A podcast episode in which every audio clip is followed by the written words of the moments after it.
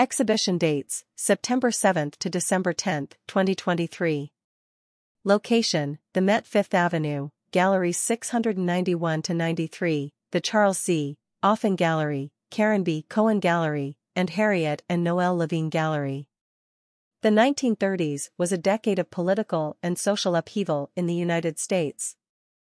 And the art and visual culture of the time reflected the unsettled environment.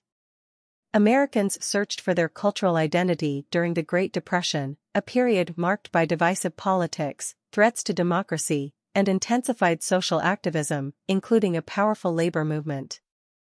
Featuring more than 100 works from the Met collection and several lenders, Art for the Millions, American Culture and Politics in the 1930s will explore how artists expressed political messages and ideologies through a range of media, from paintings, sculptures, prints, and photographs to film, dance, decorative arts, fashion, and ephemera. It will be on view September 7 through December 10, 2023. The exhibition is made possible by the Horace W. Goldsmith Foundation and the Schiff Foundation. Organized thematically across three galleries. The presentation will provide an unprecedented overview of the era's socio-political landscape. Highlights will include paintings by Georgia O'Keeffe, Charles Sheeler, and Stuart Davis, prints by Elizabeth Olds, Dox Thrash, and Riva Helfond, photographs by Walker Evans and Dorothea Lange. Footage of Martha Graham's Dance Frontier, and much more.